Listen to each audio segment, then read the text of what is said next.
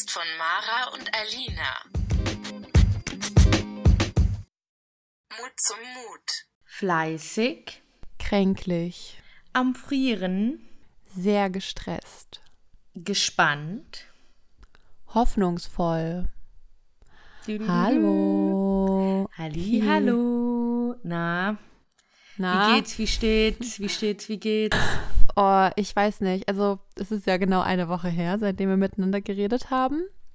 Also halt äh, Pod Podcast-Talk. Und ähm, ich weiß gar nicht, ob ich letzte Woche schon gesagt habe, dass ich mich ein bisschen krank fühle. Aber ich bin auf jeden Fall krank geworden und war auf jeden Fall die letzten Tage ja irgendwie voll krank und so schlapp die ganze Zeit und so extrem müde und gestresst. Also so irgendwie einfach mega fertig und habe irgendwie die letzte Woche gar nichts so richtig hinbekommen und war einfach nur so, habe im Bett gehangen und konnte irgendwie gar nichts machen, weil es mir irgendwie ganz komisch ging, weil ich war auch nicht so richtig krank. Also ich hatte, ich hatte halt so ein bisschen Halsschmerzen und so, aber nicht so richtig, richtig schlimm. Aber ich war vor allem einfach mega fertig. Und ja, jetzt geht es mir langsam so ein bisschen besser. Ähm, Sehr gut, Gestern. weil am Wochenende kommt ja auch hoher Besuch. Da musst du ja fit Ja. sein. Genau, du kommst- Du kommst nach Kassel Ja. und da freue ich mich drauf. Ja, ich freue mich Ähm, auch sehr. Ja, deswegen freue ich mich auch, dass es mir jetzt schon wieder besser geht. Aber es ist trotzdem irgendwie einfach nervig, weil ich habe so das Gefühl, momentan man wird irgendwie auch nicht richtig gesund. Also man ist andauernd jetzt, also jetzt fängt langsam so diese Zeit an, wo man andauernd sich irgendwie so erschöpft fühlt und so ein bisschen leicht krank und Ja, wo man auch Fertig. jeden Morgen aufwacht und Schnupfen hat und Ja. irgendwie, ich finde es so schrecklich. Aber ich muss auch sagen, ich war zwar nicht wirklich krank, aber dieses Erschöpfte kann ich total nachvollziehen, weil ich war auch immer, wenn ich so aus der Berufsschule nach Hause kam oder von der Arbeit kam, das erste, was ich gemacht habe, war, mich ins Bett zu legen und irgendwie einfach zu chillen, weil ich so fertig war und auch immer direkt bequeme Hose an. Deswegen, wenn wir jetzt gerade mal zum Outfit kommen, ich habe auch schon natürlich meine Jogginghose an, seit ich äh, um 15 Uhr nach Hause gekommen bin. Und dazu aber so einen ähm, rosanen Wollpulli, der mich schön warm gehalten hat über den Tag, weil es heute so kalt war. Es hat sogar, war komplett nebelig und super kalt, als ich heute Morgen aus dem Haus bin. Ich weiß nicht, wie es bei euch war. Aber es sagt ja immer, wenn Nebel am Morgen ist, dann wird es ein schöner Tag. Und das, Das stimmte auch. Es hat nicht geregnet heute.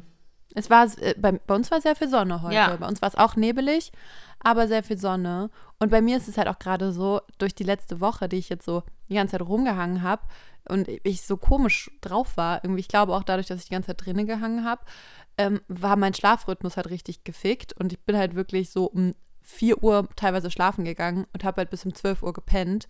Und jetzt, weil ich heute ja wieder arbeiten gehen musste, bin ich heute mal wieder, musste ich halt um 8 aufstehen.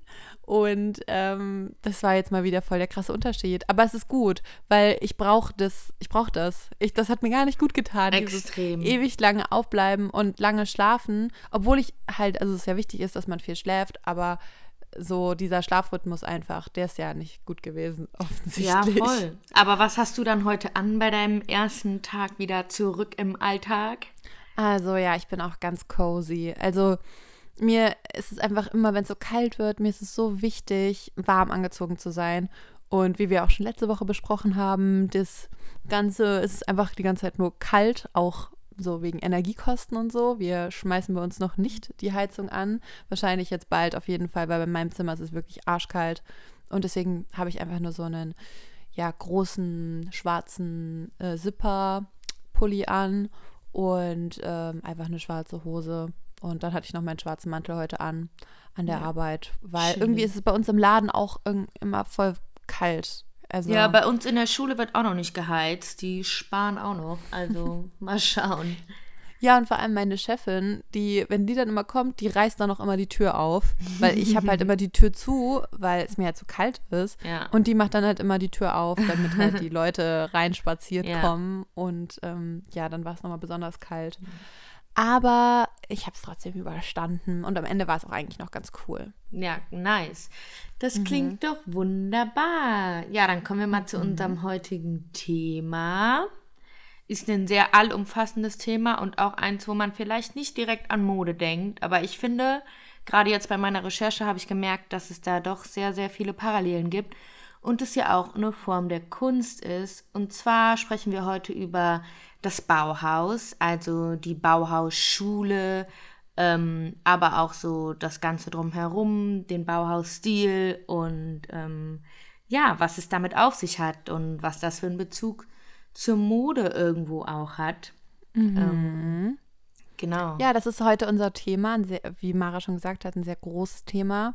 Wie ich finde, einfach auch ein sehr, ähm, ja, interessantes Thema. Also ich, ich liebe Bauhaus und alles, was irgendwie mit dem Bauhaus kommt, aber wir hatten das jetzt auch vor der Folge schon ein bisschen besprochen. Es ist sehr, sehr schwer, das jetzt so zusammenzufassen, weil das wirklich allumfassend ist und es in alle Bereiche geht. Also egal ob Architektur, ob Design, Modedesign, Industrial Design, ähm, Möbeldesign.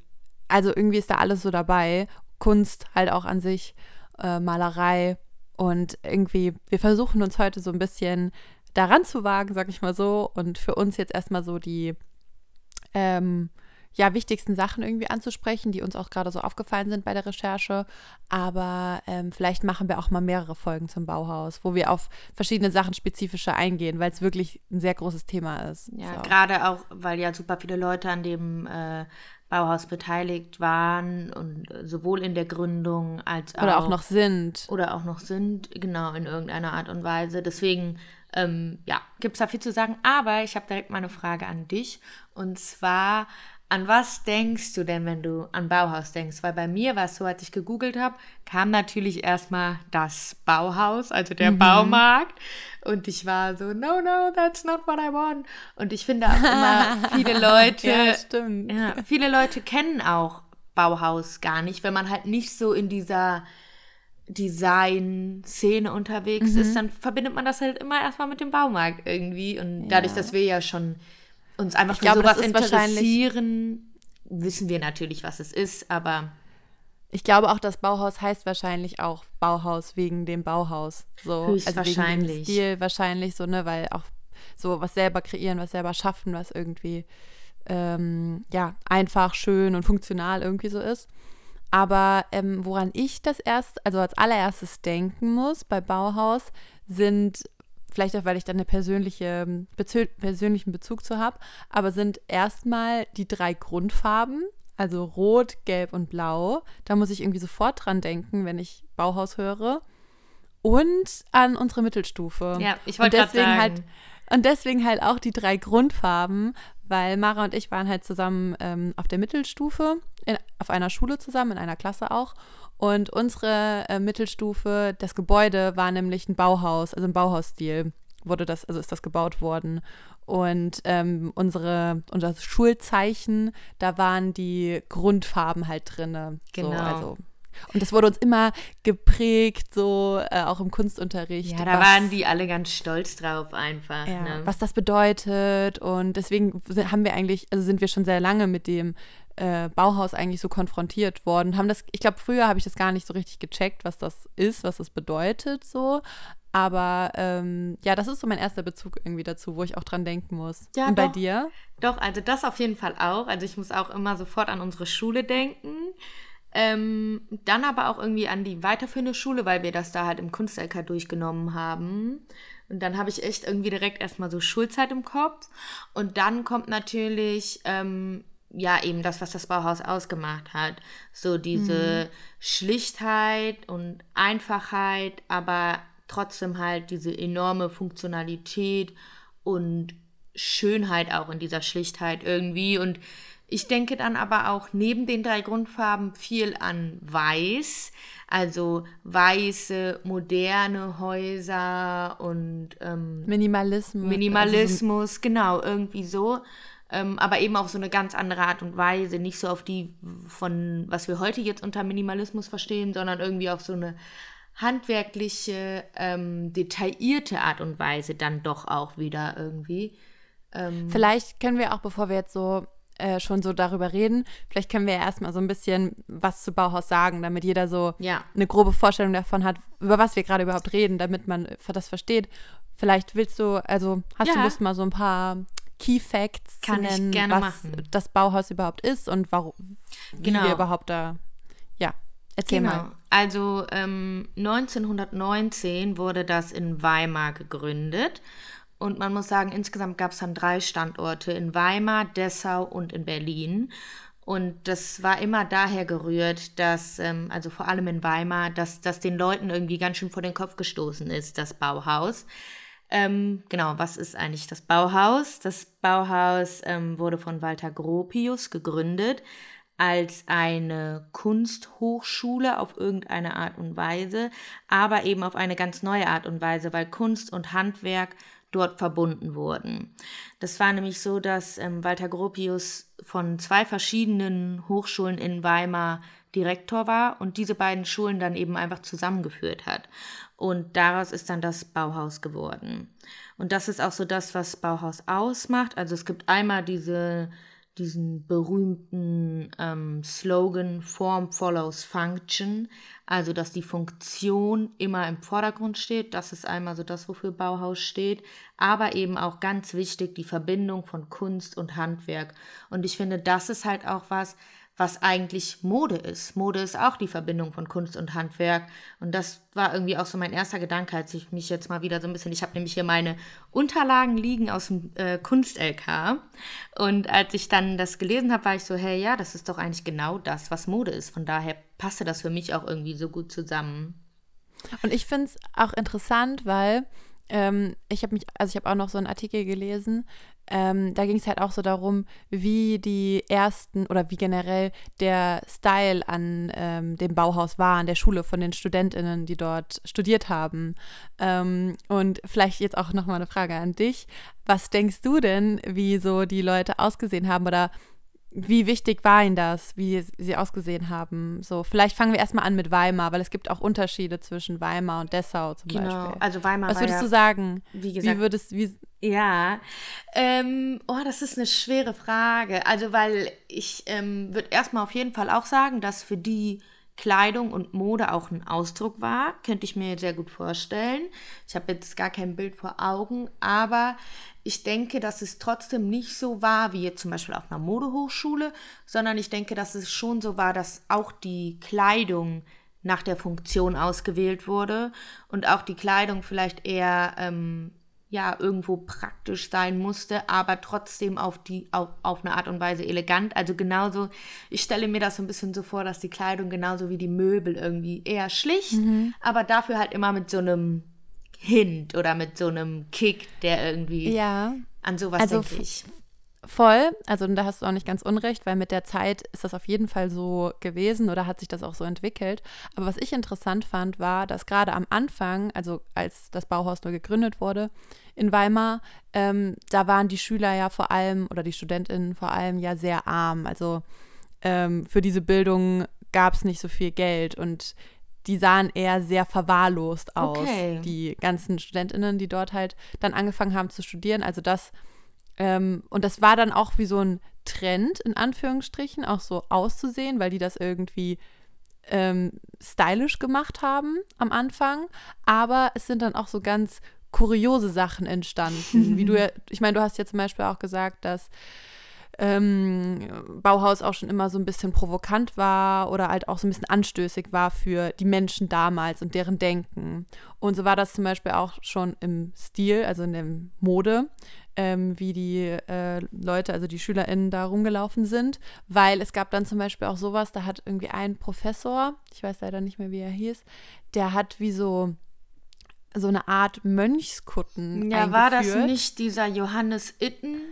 Ich Genau. glaube, Johannes genau. Itten war das, genau. Genau, und der hat dann wie so Mönchskotten eingeführt, irgendwie, ich glaube auch in so einem Rot, äh, die dann halt immer die äh, SchülerInnen dann anhatten und die sind dann damit halt rumgelaufen und das war halt für die Leute in Weimar ähm, ja total eigenartig, sowas zu sehen, weil das damals irgendwie gar nicht ähm, das, also das konnte man sich da gar nicht so vorstellen. Und so sind halt auch die Schüler direkt herausgestochen, so mit diesem Stil. Und dann, wie gesagt, teilweise auch ein bisschen dieses Verwahrloste und irgendwie einfach so, ja, irgendwas, also so, so ein bisschen so Lumpen auch, die man halt einfach so hatte, weil man hat einfach das angezogen, was man irgendwie in dem Moment erstmal hatte. Es war ja auch nach dem Ersten Weltkrieg. Und ähm, das hat sich mit der Zeit dann halt immer weiter entwickelt. Und es gibt dann auch einen Unterschied zwischen ähm, Dessau und Weimar, weil als dann halt die, das Bauhaus in Dessau dann ähm, aufgemacht wurde, also die Genau, Schule. Also und die Sch- 1928 ähm, war das dann, dass, ähm, dass der Direktor gewechselt hat. Nämlich dann war Hannes Meyer Direktor und ein paar Jahre vorher war aber schon der Umzug nach Dessau. Nämlich 1925 war der Umzug nach Dessau und 1928 hat der Direktor gewechselt. Und da hat sich dann auch eben noch mal einiges geändert, weil der neue Ja. Direktor halt ähm, eher auch sehr links eingestellt war politisch. Und ähm, ja, so ist das ja immer, wenn, wenn Direktoren wechseln an Schulen oder Unis oder Theatern oder was auch immer. Da ändert sich ja immer einiges und ähm, das ist eben da auch so gewesen. Genau, und so hat sich das dann zum Beispiel auch mit der Mode geändert. Also ich meine, die Mode hat sich ja damals in der Zeit dann sowieso ähm, sehr stark geändert, gerade auch was Frauen angeht, weil ähm, das hat ja dann alles angefangen mit diesem, die Korsetts sind weggekommen, dieses Befreiung der Frau, dass jetzt nur noch man irgendwie in Kleid rumlaufen darf. Das ist ja dann alles so ein bisschen äh, weniger geworden oder wurde ja auch also es gab einfach diese Befreiung da.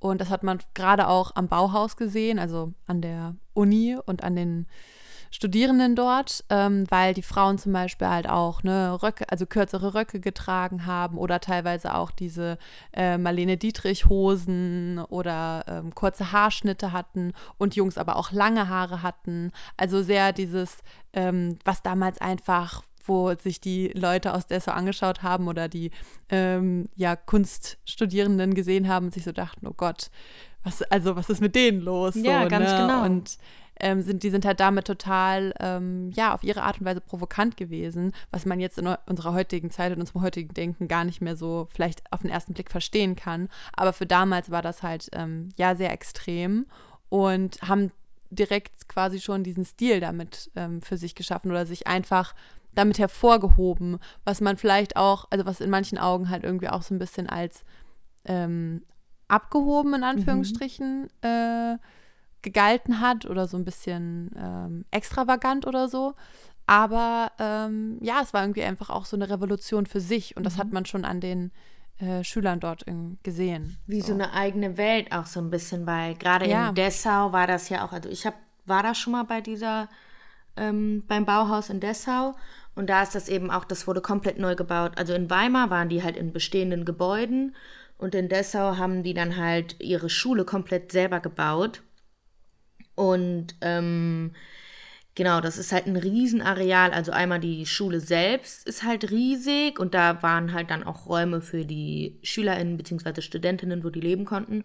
Und dann gab es eben in Dessau für jeden Professor ähm, eine Villa. Und das kann man halt alles heute sich noch anschauen. Das ist auch mega beeindruckend weil das so aussieht, als wäre es gestern gebaut worden, weil das ist ja auch das, was Bauhaus ausmacht. Das ist halt einfach zeitlos und irgendwie ähm, ja immer noch aktuell.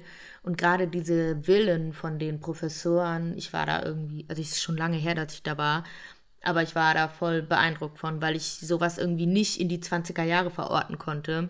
Und ähm, Ja, total. Was ich halt auch nochmal, um ganz kurz auf diese Mode von den ähm, Studierenden zurückzukommen, Ja. was ich da halt auch nochmal interessant dran fand, ist halt, ähm, dass es ja heutzutage auch so ist, dass man direkt, wenn du an eine Kunstschule gehst oder an eine Kunsthochschule gehst, siehst du ja, also versuchen die Leute ja auch immer so einen besonderen Stil zu haben oder du kennst auch direkt, okay, das ist jetzt ein Kunststudent oder eine Kunststudentin so ein bisschen, also nicht immer direkt, aber weißt du, was ich meine? doch, total. ich finde Das auch, hat damals auch schon ähm, ange angefangen oder war damals auch schon prägend für Kunstschaffende, sich auch durch den Modestil auszudrücken oder provokant zu sein, anders zu sein, auch den, den älteren Leuten irgendwie so ein bisschen, ähm, ja, und das ist ja heute immer noch so. Ne? Ja, es ist Also- irgendwie so ein bisschen wie so eine Uniform, die keine ist. Also weil Ja. man die dann auch alle schon zusammenbringen kann von der Kleidung her, so.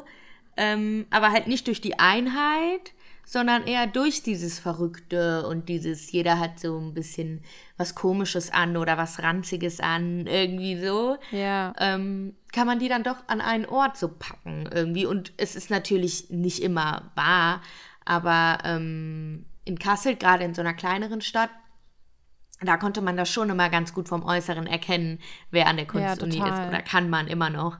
Ähm, Und Ja. wer an der normalen Uni studiert. So, ne? Und Ja, so war es ja, eben total. höchstwahrscheinlich. Also ich finde, man kann das sich sehr gut vorstellen, dass das in Weimar total angeeckt hat. Weil ich meine, wir kennen Weimar ja auch alle so als äh, die Goethe-Stadt und die schicke Stadt. Und wenn dann da auf einmal so ein Gesittet. Genau, und wenn dann da auf einmal 1919 so ein Haufen Freidenker irgendwie kommt, ähm, dann Ja. stößt das natürlich erstmal auf, auf einen Ja. Knall. Und ähm, genau, in Dessau hatten sie dann eben ihren Platz und konnten sich da ausbreiten. Und da war halt auch dann, ja, irgendwie so die, die längste Zeit oder das ist auch das, wo man heute einfach am meisten ähm, von weiß und wo es halt einfach am meisten ähm, noch zu sehen gibt, sozusagen auch. Deswegen Ja. ist es auf jeden Fall ein wichtiger Standort. Ja, und dann kam ja 1933, ähm, wurde ja, also ist ja der Nationalsozialismus leider immer mehr in den Vordergrund gerückt. Und ähm, deswegen wurden die, wurde sowas wie Bauhaus dann ja auch abgeschafft, beziehungsweise halt verboten und die Schulen wurden geschlossen und somit mussten auch die ganzen Kunstschaffenden, also sind ja dann auch weggegangen. Genau, und also- 1933, ja, 32 ist die Schule erst noch nach Berlin umgezogen. Aber ich Genau. denke, das war auch schon dem Ganzen so ein bisschen geschuldet, weiß ich aber jetzt gar nicht äh, mit Sicherheit. Aber genau, und dann 33, ähm, ja, sind die alle, haben sich in die ganze Welt verstreut, weil ähm, ja, viele von denen eben auch hier einfach ähm, ja, nicht hätten ein Leben führen können, sozusagen. Ja, durch diese ganze Machtübernahme äh, und Machtergreifung ähm, ja, wurden ja nur noch die Ideologien, wie ja jeder weiß, von den Nazis ähm, halt ver vermittelt und vertrieben und dieses Denken von auch den Bauhaus, ähm, also von diesem Bauhausdenken, das war einfach gar nicht mehr möglich und diese Kunst in dem Sinne war einfach gar nicht mehr möglich. Und deswegen mussten die ganzen Leute ja weggehen und hatten auch noch die Möglichkeit damals ähm, wegzugehen. Und ja deswegen dadurch ist dann aber auch glücklicherweise, was irgendwie auch was Schönes ist, Bauhaus weltweit irgendwie einfach bekannt geworden. Von Chicago bis äh, Tel keine Ahnung, Aviv. Tel Aviv und New Ja. York, also gerade in den USA findet man heute noch sehr, sehr viele Bauten von Gropius oder Mies van der Rohe und so. Und auch in äh, Tel Aviv, wie gesagt, da gibt es auch, ähm, also ich war da selber noch nie, aber ich habe es schon viel gesehen auf Fotos. Da gibt es teilweise auch ganze Siedlungen ähm, von Bauhausarchitektinnen, die aber ähm, leider auch gar nicht mehr in so einem guten Zustand sind, weil die halt äh, teilweise einfach ein bisschen verwahrlosen. Aber ähm, genau, das ist echt schön. Das hat sich dann so in die ganze Welt verteilt und auch immer weiterentwickelt. Also der Stil ist auch nie irgendwie stehen geblieben, sondern jeder Architekt hatte erstmal natürlich auch so ein bisschen seinen eigenen Stil. Und ähm, ja, die Materialien haben, ge haben sich geändert und ähm, ja, ist halt mit der Zeit gegangen einfach, obwohl es ja schon super fortschrittlich war irgendwie.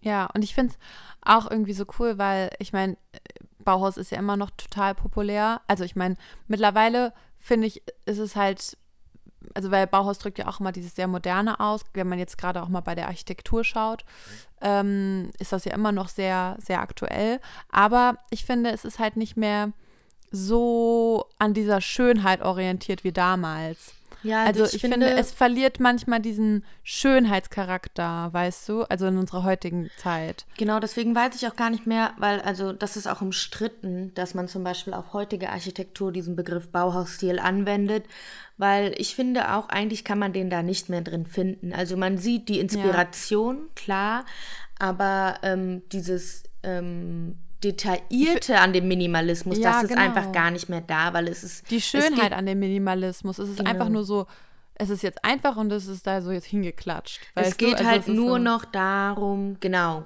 Klötze zu bauen und nicht mehr, ähm, ich meine, bei Bauhaus, da ging ja auch die Inneneinrichtung mit dem Haus einher. Das war ja alles durchgeplant und ähm, ja, wie gesagt, total auch auf das Handwerk zurück irgendwie. Also es war ja auch so ein bisschen der Anreiz, dass man irgendwie die Kunst von der Industrialisierung emanzipieren wollte und irgendwie mehr zurück zum Handwerk und zu dem Selbstmachen und Selbstgestalten und eben nicht diesem Maßanfertigung. Und das ist ja eigentlich genau Ja. das, was wir heute haben.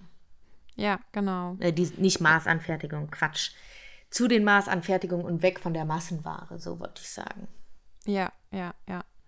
Deswegen, das finde ich halt irgendwie schade, aber ähm, ich finde, also trotzdem entwickelt sich, der, ich glaube, ich, dieser Stil, der wird nie out gehen. Ich glaube, er wird sich immer wieder weiterentwickeln, aber ich glaube, so richtig out äh, wird das nicht werden. Also weißt Nee. du? Ich denke auch, das ist äh, einfach zeitlos. Also ich finde, wie gesagt, wenn ihr mal die Gelegenheit habt, nach Dessau zu gehen, oder wir verlinken bestimmt auch Fotos auf Instagram, ähm, man, man denkt nicht, dass die Häuser vor über 100 oder vor 100 Jahren gebaut wurden. Das, also Es ist so, es sieht halt wirklich so modern und fortschrittlich ja, aus. mich hat das auch so umgehauen. Ich weiß auch nicht. Ich finde das richtig. das ist eigentlich, wie man sich so ein Zukunftshaus manchmal vorstellt, weißt du? Genau so, es ist wie so ein Zukunftsfilm. Und das Ja. irgendwie schon in den 20er Jahren. Ich finde das so, ja, bemerkenswert, vor allem, weil ja auch. Ja, die Nazis haben uns alles kaputt gemacht. Ja, absolut. Und ich meine, kurz davor oder auch teilweise noch parallel war ja auch der Jugendstil. Und das war ja so eine ganz andere Sache, weil der Jugendstil war ja so um die Jahrhundertwende rum. Und der war ja so super verspielt und ganz viele Details und hier noch ein Blümchen und da. Und dann kam halt irgendwie das Bauhaus ähm, in dieser, in, in Deutschland eben auf. Was ja auch kom komplett der Kontrast war dazu irgendwie. Und Aber ich finde, es passt halt auch voll zu dieser Zeit, weil da, es war ja auch in der Zeit auch so dieses Expressionistische und irgendwie, finde ich, passt das irgendwie Mhm. auch ganz gut. Auch dieses Abgrenzen und ja, irgendwie, das passt einfach total da rein. Aber Auch was dieses, ich, diese Einfachheit da suchen Ja. und trotzdem aber eine Schönheit in dem Einfachen Extrem. finden. Ja, total. Was ich aber auch irgendwie noch ganz spannend fand, wo man auch so ein bisschen merkt, dass alle sich erstmal daran gewöhnen mussten, ist, dass in Dessau, in den ähm, Villen, wo die Professoren gelebt haben, ähm, gibt es einige Berichte, wo Professoren berichtet haben, ich weiß jetzt nicht mehr genau, wer von denen, aber einige von denen haben sich sehr unwohl in diesen Häusern gefühlt, weil die halt sehr viel Fenster hatten und sehr viel Glaswände und so man eben immer reinschauen konnte. Und die halt auch öffentlich zugänglich waren, so, weil jeder wusste natürlich, wo diese Häuser stehen. Und viele der Professoren haben sich selber gar nicht so wohl in diesen, in diesen Bauten gefühlt, die sie ja irgendwie selber kreiert haben. Aber einfach auch, weil man das natürlich auch gar nicht gewohnt war, irgendwie, dass, dass man so große Fensterfronten hat und dass man so einsehbar sein kann. Irgendwie heutzutage ist es ja teilweise voll normal und auch immer noch so ein Luxusding, wenn man so riesen Fensterfronten hat. Aber da war das halt auch erstmal so, mussten sich selbst die Kreierenden, selbst die Schaffer, mussten sich da erstmal so reinfinden irgendwie. Ja. Ja, und äh, also deswegen, ähm, also so, jetzt nochmal ab von dem, aber so auch so generell zu Bauhaus.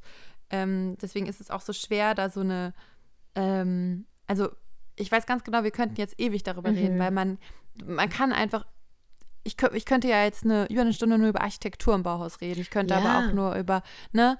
Und Naja, oder man könnte Coole, auch nur über Wassily Kandinsky reden, nur über Walter genau. Gropius. Aber ich finde halt, das Coole im Bauhaus ist, wie gesagt, so einfach, dass diese Grenzen auch zwischen Kunst, Architektur und Design, dass das alles so miteinander irgendwie verschwimmt. Und das ist irgendwie, ähm, es hat alles was miteinander zu tun, es beeinflusst sich alles irgendwie so Ja. gegenseitig. Und du findest in der Architektur, in der Malerei, also so in der Kunst, in Malerei ähm, und halt auch jetzt, wo wir dann jetzt auch mehr Bezug noch drauf nehmen wollen, äh, in der Mode und im Modedesign. halt, du auch Textildesign. Genau. Und ähm, was dann auch wieder mit auch so ein bisschen Möbeldesign einhergeht. Aber das hat alles irgendwie so miteinander zu tun. Und es geht immer um diese auch gerade Linien, einfache Formen, dieses Minimalistische und trotzdem immer diese Schönheit. Und ähm, wie zum Beispiel auch bei dem Mondrian-Kleid von Yves Saint Laurent, ähm, was ja nach dem Künstler ähm, Piet Piet Mondrian. Mondrian, ähm, Piet Mondrian äh, ne, inspiriert ist. Die ganze Kollektion, die ist 1965 rausgekommen von Yves Saint Laurent.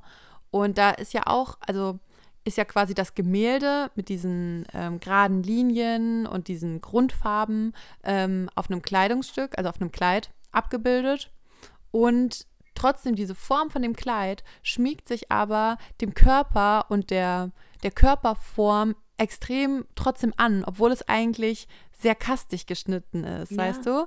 Und es ist so diese, diese Schönheit im Detail und so eine einfache Form, wo aber trotzdem ähm, intensiv auf diese diese Schönheit so eingegangen wird. Also ich kann das irgendwie gar nicht so gut erklären, aber. Wir werden auf jeden Fall bei Instagram ähm, Fotos zu der Folge hochladen, dann könnt ihr euch das alles nochmal ein bisschen veranschaulichen, weil ich finde, man muss das auch sehen, um es zu begreifen. Ja, ja, total. Aber ich weiß total, was du meinst. Ich meine, noch ganz kurz, Piet Mondrian war halt nicht wirklich Teil vom Bauhaus, weil der äh, kam ja, glaube ich, aus Belgien oder Holland oder so. Also der hat ja. nochmal so eine eigene, ähm, der wird nochmal so einem eigenen Stil zugeordnet. Das heißt, du Stil. Aber ähm, trotzdem sagen manche, also er, er verfolgt auf jeden Fall mit seinen Bildern und seinen Farben und so total dieses Prinzip des Bauhauses. Ne? Deswegen kann man ja. das schon zusammenbringen. Ja, und ähm, wenn wir jetzt gerade schon mal dabei sind, wenn wir so ganz offensichtlich schon mal darauf eingehen, welche DesignerInnen sich so am Bauhaus bedient haben, also wie du schon gesagt hast, einmal irgendwie Yves Saint Laurent bei Piet Mondrian, aber es gab auch jetzt so aktuell oder relativ aktuell vor einigen Jahren viele Künstler, die ähm, ja, die sich beim Bauhaus inspirieren lassen haben. Und mhm. ähm, ich weiß nicht, du hast da wahrscheinlich auch ein bisschen zu herausgesucht, aber wer ja. mir, wenn ich zum Beispiel als erstes ähm, ja irgendwie spannend fand, weil ich es auch voll voll ästhetisch fand, war Mary Katranzus. Ich weiß nicht ganz genau, wie man sie ausspricht. Mhm. Aber ähm, die hatte bei ihrer Fashion Week 2018 ähm, sehr viel Kleidung, wo sie sich an den Postern von Bauhaus ähm, ja, orientiert hat und inspirieren lassen hat. Weil beim Bauhaus war es eben auch immer so, wenn es eine Ausstellung gab oder so, die haben auch ihre Poster natürlich selber gestaltet. Und ähm, das war halt so ihre Grundinspiration und das fand ich irgendwie sehr spannend. Also da waren sehr spannende ähm, Kleider dabei, weil ähm, das eigentlich so war, als würden die Models halt einfach ein Poster um sich herum gewickelt haben, aber mhm. eben aus Gewebe. Ähm, seht ihr dann also Ich bin Instagram. sehr sowieso auch voll der Fan von den alten Bauhaus-Postern. Ich finde die so, so, so cool. Ich liebe diese Bauhaus-Poster und die Ästhetik dahinter. Deswegen, ich liebe die auch. Und ich finde, das ist halt auch wieder das. Da ist auch wieder diese Klarheit, irgendwie ist es wenig, aber irgendwie ist es genug und ach man, man kann es gar nicht beschreiben. Total. Ich stehe halt auch auf dieses, also ich bin generell ein Mensch, ich, ich liebe dieses Minimalistische, aber jetzt nicht nur einfach alles irgendwie weiß oder so, nicht in dem Sinne minimalistisch, sondern ähm, minimalistisch halt so nicht unbedingt viel drauf, aber Sachen irgendwie ganz gut auch angeordnet und es hat so ein bestimmtes Schema und es ist es stechen halt die Dinge hervor, die hervorstechen sollen und so dieses Schönheit, diese Schönheit im Detail, weißt du? Ja, total. Ich liebe das auch. Also ich Aber trotzdem, ich finde so, also für mich, ich bin immer so ein Mensch, so ein bisschen weniger ist mehr. Mhm. Also so, also manchmal auch nicht, nicht in allem. Aber jetzt, wenn ich jetzt mal auf so ein Poster oder auf so ein Design-Ding da schaue, da finde ich es manchmal schöner, wenn es so ein bisschen weniger ist, als wenn da zu viel so draufgeklatscht mhm. wird. Irgendwie. Ja, voll. Ist auch so. Also merkt man da ja auch extrem irgendwie. Ähm, ich kann ja noch mal jemanden nennen, du kennst es bestimmt mhm. auch. Äh, dann, genau, halt einmal zum Beispiel Hugo Boss. Äh, die Obwohl, haben ich wollte gerade noch kurz was sagen zu der ja. Ähm, Ma Marie Mary Ma Marie Mary Katranzu yes. Mary Katranzu und zwar fand ich die hatten ein sehr cooles ähm, Zitat also Statement gesagt und ich fand äh, ich wollte das mal zitieren. Ja, gerne. Ähm, da könnten wir nämlich auch noch mal drüber sprechen. Und zwar hat sie gesagt, also ein Satz ähm, aus ihrem Z Zitat war, äh, ich glaube, dass Mode als angewandte Designlehre immer ein Gleichgewicht zwischen Kreativität und Kommerz finden muss, auf die Funktionalität von Design achten und gleichzeitig etwas Zeitgemäßes kommunizieren. Mhm. Und irgendwie finde ich das, ich finde es. mega, es trifft es. Und ja. auch dieses, ähm, Gleichgewicht, also das auch Design oder ich denke, das ist auch generell bei Kunst so, aber wenn wir jetzt mal auf Mode schauen, dass wirklich diese, ähm, dieses Gleichgewicht zwischen Kreativität und Kommerz wichtig ist. Und wir ja. haben ja auch schon die letzten Folgen viel darüber geredet, ähm, keine Ahnung, so auch, wie sich vielleicht Mode irgendwie ändern könnte oder sowas. Und ich, ich fand das irgendwie mega passend. Mhm. Ja, es ist auch wahr. Also ich finde es auch wichtig, aber das Wichtige ist halt wirklich diese Ausgewogenheit. Weil sobald die nicht da ist und es zum Beispiel nur um Kommerz geht, ähm, ist es halt scheiße und das merkt der Kunde auch. Also weißt du, so ein bisschen, nicht Ja, und immer, auch- aber Und auch dieses, dass auch trotzdem man zeitgemäß bleiben muss. Und das finde ich halt auch cool, weil das hatten wir ja auch schon öfter gesagt, dass auch in unserer Nostalgie-Folge, da haben wir ja auch gesagt, dass es wichtig ist, ähm, natürlich sich vielleicht an alten Sachen zu orientieren und sich irgendwie daraus auch Inspiration zu holen, aber trotzdem zeitgemäß zu sein und vielleicht das in was Neues einfließen zu lassen, wie sie ja auch geschaffen hat. Ja. Ich meine, sie hat sich ja auch an alten Bauhauspostern inspirieren lassen und hat das in ihre Arbeit einfließen lassen, aber hat was Neues dadurch kreiert. Mhm. Und das finde ich halt, sie trifft es halt mit diesem Zitat und mit diesem Statement irgendwie für mich voll auf den Punkt. Ja, Und das voll. fand ich irgendwie cool. ist auch echt cool. Ja, voll geil. Ich finde eh Zitate ja. immer toll. Also ich habe auch noch ein Ich Zitat auch, ja. später. Ähm, kann ich gleich auch nochmal drauf zurückkommen. Aber ich war gerade noch bei Hugo Boss oder Hugo, keine Ahnung, Hugo Boss. Hugo. Ähm, Hugo.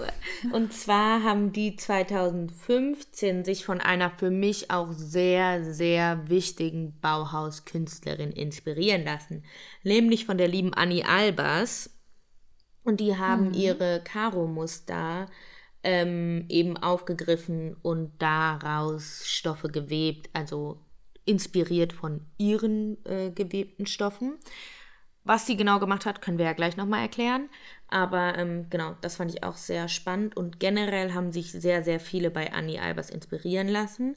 Wer eben auch, und da komme ich jetzt zu meinem Zitat, vor schon ein bisschen länger her, ähm, wobei, das Zitat ist auch von 2017, aber Jill Sander macht ja schon länger Mode und die hat ja auch dieses sehr schlichte, aber trotzdem funktionale und deswegen verbindet man sie eben auch sehr viel mit diesem Bauhausstil, wenn man jetzt auf die Mode schaut. Und sie selber hat auch gesagt, meine Wurzeln liegen in der Bauhausbewegung und ähm, weiß ich jetzt nicht, ob man das so, also keine Ahnung, aber sie sagt halt, ihre, ihre Inspiration oder ihre Anfangsinspiration hat sie halt daher gehabt. Und ich finde, bei Jill Sander merkt man das auch sehr, weil das ja auch super auf den ersten Blick schlichte Sachen sind, die aber dann halt doch auch irgendwie wieder so einen Tiefgang und so eine Funktionalität haben. Ja. Und, Und, halt auch in ihrer Form dann doch auch wieder ähm, was, was ähm, so Lineares haben, aber was Schönes, was sich trotzdem mit dem Körper mitbewegt. Ja, Diese genau. Freiheit der Bewegung, weißt du, das Und halt auch so, ich- sie hat ja auch irgendwie für, für die Frau nochmal so neue Formen und Strukturen gegeben und irgendwie, ja, ich weiß auch nicht, das fand ich total passend, das habe ich nie so verbunden, aber als ich das jetzt so gelesen habe, dass sie das ja selber auch als ihre Hauptinspirationsquelle nimmt, war ich so, ja, it's a match. Ja, finde ich auch. Ja, und ähm, zu der lieben Annie Albers können wir auf jeden Fall auch, wie du gerade eben schon gesagt hast, noch ein bisschen mehr was sagen, weil wir waren ja Anfang, beziehungsweise Ende letzten Jahres, Anfang dieses Jahres, waren wir zusammen in Paris. Ja. Und da waren wir in einer schönen Ausstellung. Und zwar von Annie und Josef Albers. genau. Ähm, genau, da haben wir uns eine Ausstellung angeguckt über deren Leben, deren Werke und ähm, deren Beziehungen. Und das hat uns sehr viel einfach, ja, erzählt auch nochmal über Bauhaus. Seitdem habe ich mich auch nochmal intensiver auch mit Bauhaus auseinandergesetzt gehabt. Und ich fand das eine sehr inspirierende Ausstellung, in der wir da waren. Genau, Weil es ist eben so, wie man jetzt logisch sich erschließen kann, die beiden waren halt auch am Bauhaus aktiv und haben sich dort auch kennengelernt. Und Bauhausschüler. Genau, es waren zwei Bauhausschüler. Und ähm, ja, Anni Albers ist eben die, also Josef Albers hat eher eben, das muss man vielleicht auch nochmal dazu sagen, im Bauhaus, es waren Frauen dort, aber es gab trotzdem eine klare Trennung zwischen den Bereichen, in denen die Frauen tätig waren und die Bereiche, in denen die Männer tätig waren. Weil die Also es war auch Frauen noch nicht komplett revolutionär. ja, also, leider immer nicht. noch leider aufgeteilt. nicht. Genau, und die Frauen waren natürlich, wie man sich denken kann, in dem Textilbereich oder eben auch eher so, ähm, ja, äh, Keramik, Stricken, Weben, ne? So ein bisschen eben so diese die, die Bereiche. leichteren Aufgaben, Genau, so die halt so die Hausfrauensachen irgendwo. Ja. äh, manche haben sich da auch rausgekämpft und haben trotzdem auch mit im Design von Möbeln und äh, Häusern gearbeitet, aber das war eben da auch nicht so gern gesehen. Also man wollte dann schon, dass die Frauen da auch in ihrem Bereich bleiben, so wenn sie schon mal studieren durften, dann bitte auch da. Aber naja, Annie Albers hat das eben irgendwie für sich ganz gut genutzt und war auch erst ein bisschen enttäuscht, weil sie eigentlich Malerin werden wollte ähm, und hatte das eben auch am Bauhaus vor. Aber ähm, ja, wurde halt natürlich in diese Klasse gesteckt und hat das dann aber ganz schnell gemerkt, dass dieses Weben irgendwie so ein ähm, Ding für sie ist und dass ihr das total viel gibt. Und das, ähm, ja, hat sie dann immer weiter ausgebaut und ist damit halt eben auch sehr groß geworden. Und war dann tatsächlich auch, ich weiß gar nicht in welchem Jahr, aber sie war die erste so Textilkünstlerin, die dann eine Einzelausstellung im MoMA hatte. Für 1949 war das. Also schon mhm. ähm, sehr bewegend und deswegen inspirierend. Ich fand auch ihre ihre Webereien oder ihre Webkunst fand ich auch, also wir haben das ja da gesehen, auch in der Ausstellung. Und ähm, ich fand das auch wirklich mega schön. Und auch diese Farbanordnung, die sie da immer gewählt hatte, das sah schon sehr schön aus. Ja, wir können also da ja noch cool. mal ähm, Bilder raussuchen. Haben wir bestimmt noch welche von der Ausstellung. Ja. Ich hatte da auf jeden Fall einige gemacht, weil ich es auch. Ähm, ich habe da auch, ich habe auch vorhin noch mal geguckt. Ja. Ich habe da auch viele von. Ja, ich fand das auch mega spannend. Vor allem wollten wir ja eigentlich ins Modemuseum und dann war ich ja schon ein bisschen angepisst, weil wir da nicht reingekommen sind. Und dann sind wir halt ins ähm, Museum für moderne Kunst und haben uns die Ausstellung angeschaut und die war wirklich echt, echt spannend. Ähm, ja. Ja, vor allem auch so, ich fand, also ich finde generell auch ähm, Josef Albers finde ich auch einen sehr, also sehr inspirierenden Künstler. Der hat halt ähm, vor allem sich, also der hat auch ähm, viel gemalt, aber auch ähm, äh, Möbel designt und Fotografie hat er auch viel gemacht. Und was ich halt bei ihm besonders interessant fand, war halt, war halt diese Farbenlehre. Mhm. Also er hat ja sehr viel so darüber ähm, gelehrt oder halt so darüber informiert oder wie man das auch immer nennt. Ja, das kann, ist ja sowieso auch so ein Ding am Bauhaus gewesen, diese, diese große Befassung mit der Farbe. Also auch äh, Johannes Itten zum Beispiel, den wir am Anfang hatten, der immer in seiner Mönchskutte rumgelaufen ist, der hat ja auch sehr viel Farbenlehre gemacht und so. Also das genau. war ja da auch. Und genau, und das hat unter anderem halt auch, Josef Albers hat es halt auch in seinen Werken äh, sieht man das halt sehr viel. Und da zum Beispiel auch in der Ausstellung, wo wir waren, war halt zum Beispiel ein Raum mit immer demselben Motiv. Also es war immer dasselbe Motiv. Ähm, aber es waren halt immer andere Farbenkombinationen gewählt von ihm. Und jedes Bild, obwohl es quasi dasselbe Motiv hatte, also immer das gleiche Motiv, ähm, hat aber durch die Farben immer anders gewirkt. Und das fand ich in, so interessant zu sehen, weil ähm, ja Farben wirklich immens viel ausmachen und auch nur eine kleine Veränderung von dem Farbton oder der Farbe, keine Ahnung, äh, es macht so viel aus, wie das ja. Bild auf dich wirkt. Und das ist ja bei Kleidung auch so, mhm. ähm, diese Farbkombination. Und das haben auch viele DesignerInnen gesagt. Ähm, ich glaube sogar auch diese Maya ähm, Katazuk Mary Mary. Oh, sorry. Oh Gott. Yeah. Ähm, dass sie auch. Aber der Nachname ähm, ist auch echt schwer. Katranzus. Ja. ja. oder auch, ich glaube, auch Paul Smith oder so hat das auch gesagt, genau. dass ähm, sie, äh, also ähm, die von der Farbenlehre eben sehr auch beeinflusst waren und immer geguckt haben, was welche Farben, äh, Farbkombination passt denn da so am besten zusammen? Und genau, ähm, also auch dieses. Das fand ich eben bei Josef Albers sehr interessant. Mhm. Ja, und zum Beispiel auch dieses, ähm, hat auch jeder schon mal in der Schule gehabt, dieses Farbding, wo das so aneinander ist und die Kontrastfarben so gegenüber sind und so. Das ist auch äh, im Bauhaus entstanden. Ähm, ja. Und die haben zum Beispiel auch die Theorie der sieben Farbkontraste und so haben die aufgestellt. Also die haben sich einfach sehr, sehr viel mit der Wirkung von Farben befasst. Und ähm, das hat echt auch einen sehr großen Einfluss auf uns alle, weil ich finde zum Beispiel auch, Farben super, super wichtig irgendwie mhm. in jeglicher Beziehung, sei es jetzt in meiner Wohnung oder an meiner Kleidung oder in meinem Gesicht, was das Make-up angeht oder was auch immer. Also das sind ja alles Farben, die sowas ausmachen irgendwo, ne? Ja, total. Ja. Und ähm, ich fand es auch cool bei der Ausstellung ähm, von Annie Albers. Ähm, also es war ja so eine Zusammenausstellung von beiden, aber in dem Bereich von Annie Albers fand ich es auch cool, ähm, weil sie hat ja immer diese ganzen Web- äh, Muster muss man ja immer vormalen. Mhm. Also sie hat sie immer vorgemalt, wie man das natürlich haben möchte von den Farben und den Anordnungen. Und das konnte man dort halt auch sehen. Und da musste ich halt auch direkt denken, als ich noch meine Maßschneiderausbildung auch angefangen hatte, da haben wir das halt auch äh, eine Zeit, mussten wir das auch immer aufmalen. Oder mit so, ähm, wie heißt mit so Pappe mussten wir uns das Ja. so zusammenkleben, wie unser Ja, ja. Webmuster dann aussehen soll. Das und da musste ich auch. irgendwie voll dran denken. Ja, total. Das haben, also das haben wir auch immer noch. Genau, so Karos ausmalen und so. Ähm, und ich musste jetzt auch irgendwie, also ich, irgendwie hat diese Folge total gerade in meinen Alltag gepasst. Ich hatte so viele Momente, wo ich daran denken musste, weil ich war mit der Schule ähm, auf so einem, in so einem Park irgendwie, wo man so äh, das Leben in He Hessen vor, keine Ahnung, 200 Jahren angucken konnte. Und ähm, da haben wir auch gewebt. Wir haben so einen Web Webworkshop gemacht. Und das hat so Spaß gemacht.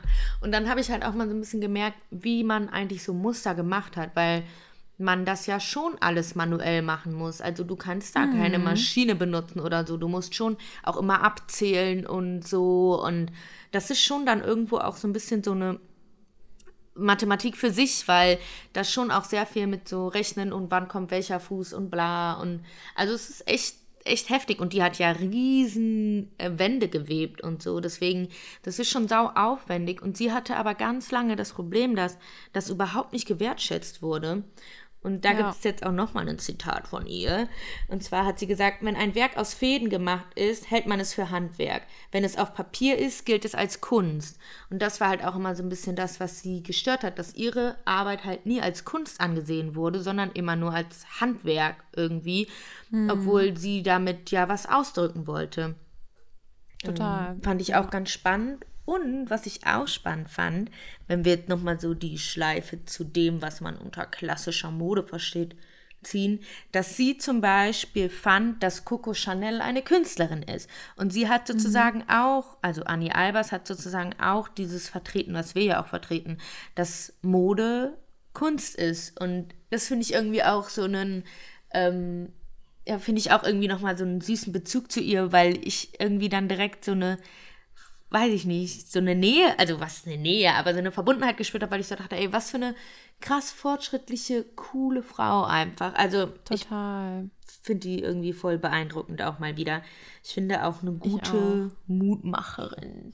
Könnten wir auch noch mal drüber reden. Ich finde auch generell, was ich auch bei der Ausstellung halt trotzdem auch cool fand, die Beziehung von beiden, also auch von Josef Albers und Annie Albers, also eine mega schöne, also natürlich weiß man nie, wir sind echt, ne, aber so, wie das dargestellt wurde, so ha hatte ich das Gefühl, ähm, eine sehr schöne Dynamik, weil beide haben so oder hatten so ihre, ihre Kunst, die sie gemacht haben und haben sich so gegenseitig irgendwie da drin supportet und dann noch Sachen zusammen gemacht und sich ergänzt und waren so in ihrem Stil drin und irgendwie fand ich es richtig schön, auch diese Geschichte von den beiden und die haben das in der Ausstellung irgendwie extrem schön dargestellt, diese Entwicklung von beiden in toll. ihren Bereichen, dann noch zusammen miteinander und wie sie dann halt natürlich auch vor den Nazis geflohen sind und ähm, ja, fand ich irgendwie mega schön erzählt in dieser ganzen Ausstellung, sehr Ja. schön dargestellt und sie hatte ja, glaube ich, auch noch mal so Schmuck gemacht, meine ich mich zu erinnern, Genau. irgendwas mit so Knoten. Ja, das ist auch total.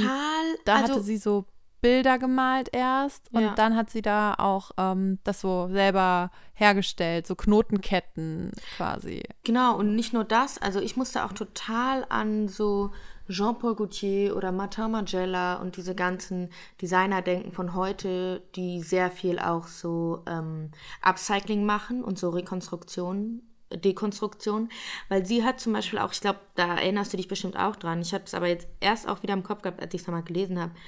Sie hat auch aus so Abflusssieben Ketten und Ohrringe gemacht, aus Dichtungsringen, Ah ja. Büroklammern und Flaschenkorken. Und gerade so Büroklammern und ähm, Sicherheitsnadeln und so, das findet man ja heute auch immer noch ganz viel in der Mode.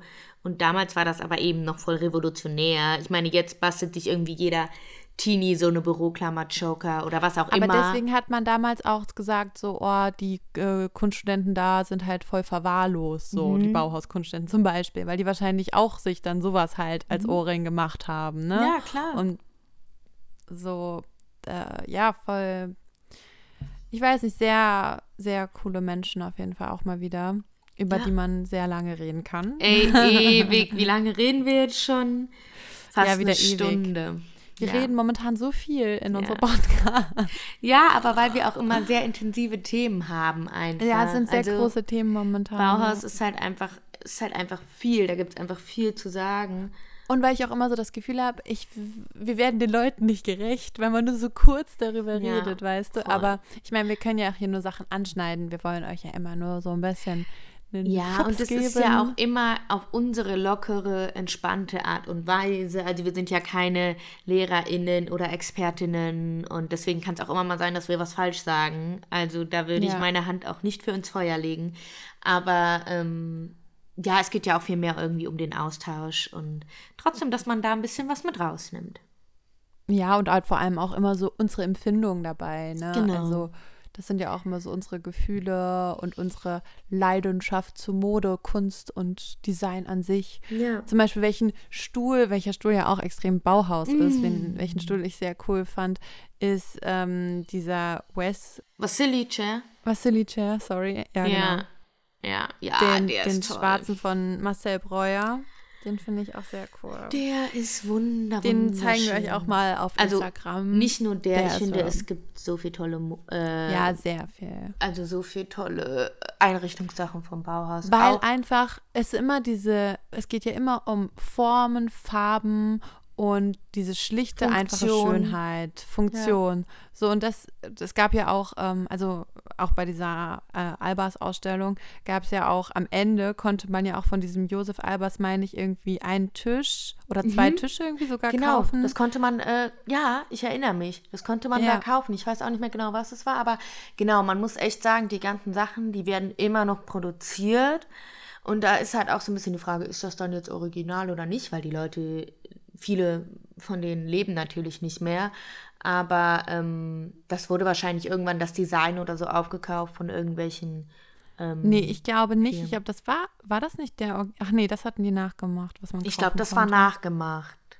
Aber den Originaltisch, der stand da, das weiß Ja, ich der noch. stand da, genau, aber ich glaube, den, den man kaufen konnte, das war jetzt nicht wirklich ein Fake, sondern es war halt irgendwie ein Duplikat, würde ich jetzt mal sagen. Also ich glaube, es war Mhm. schon, Ja, ich habe hier die beiden Fotos noch. ja. Ja, und das ist ja auch bei den, bei den ganzen, auch so Barcelona-Chair, auch bei dem Vasili-Chair, die werden ja immer noch produziert, aber es ist halt nicht jetzt noch das Original-Original, aber es ist halt auch kein Fake. Also Mhm. gibt es natürlich auch viele tolle Vintage, aber man kann die auch äh, neu kaufen immer noch. Ja.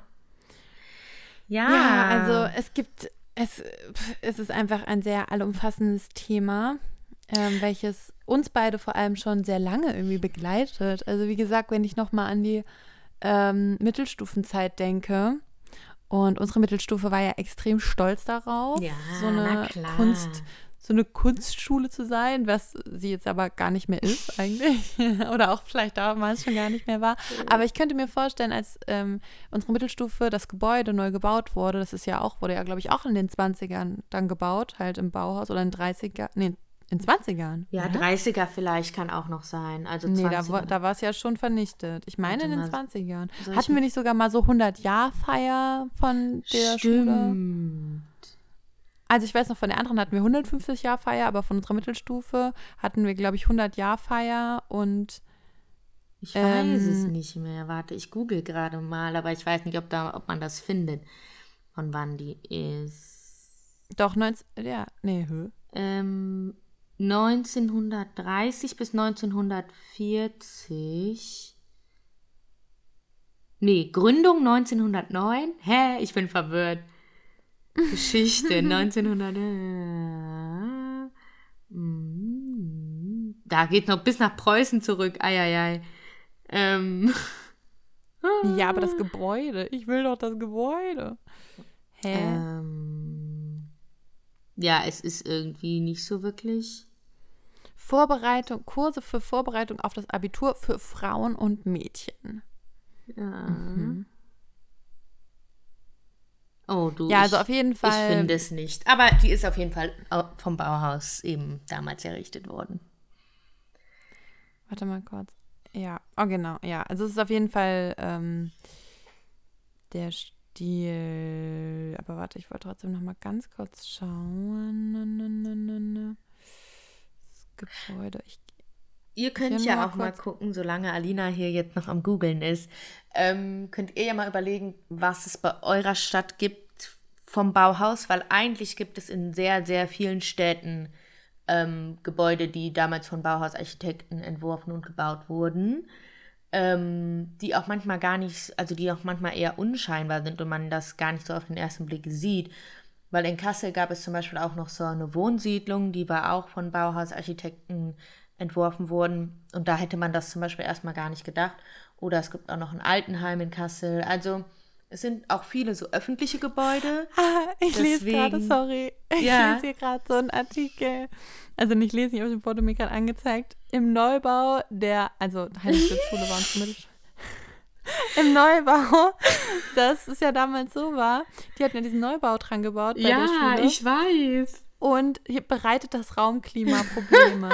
Und ich weiß noch, dass da waren diese Chemie- und Physikräume äh, Räume reingebaut, aber die hatten das irgendwie mit diesen Oh. Lüftungen so falsch verbaut und man konnte die Fenster nicht aufmachen. Das war so ein dass irgendwie Film. die Luft, wenn man halt im äh, Physikraum irgendwie die Lüftung oder Klima oder so angeschaltet hat, dann wurde die Luft von den unteren Chemieräumen da irgendwie hochgepumpt und deswegen durfte man die nicht anschalten. Ich und man weiß durfte, es noch. konnte aber die Fenster nicht aufmachen, weil das keine Schiebefenster Ja. waren. Äh, Also das war gar nicht nach Bauhaus gingen. empfunden. Also das war so dumm, das weiß ich noch. Und da saßen wir doch da immer drin. Und weil, ich meine, in Physik oder Chemie, da macht man ja Experimente so. Und dann durften wir irgendwie manche Experimente nicht machen. Oder im Sommer mussten wir, weil das irgendwie auch die Sonnenseite war, Ja, ja. mussten wir doch da immer Temperatur messen. Und genau, wir hatten immer so. Wir haben immer wir gehofft, hatten immer dass es so über ein einen Ding. bestimmten Wert geht.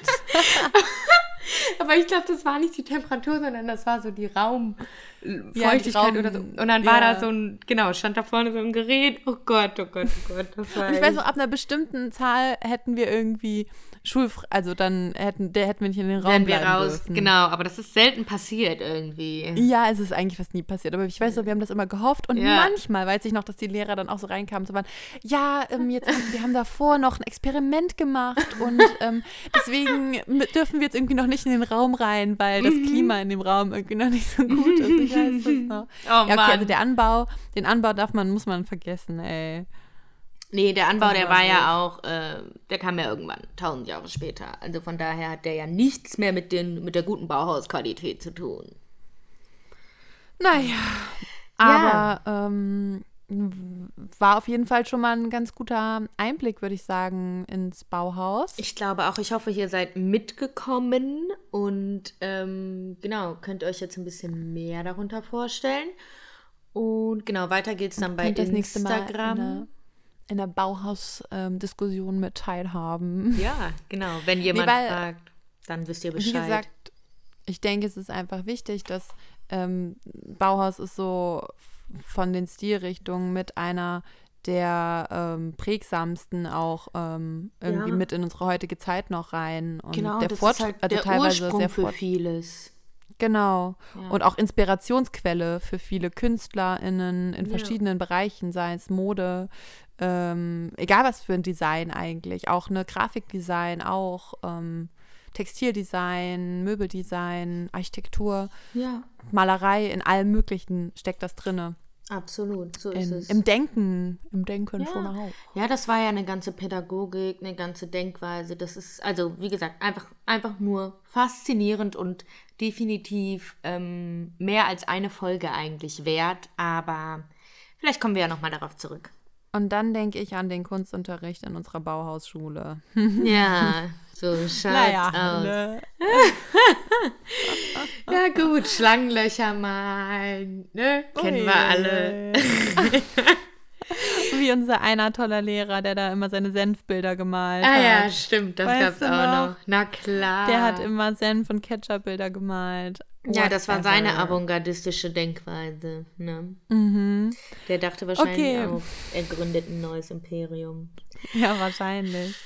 Ja, dann ähm, wünsche ich dir noch einen wunderschönen Abend und euch allen auch, was auch immer, wo ihr gerade seid, einen schönen Tag.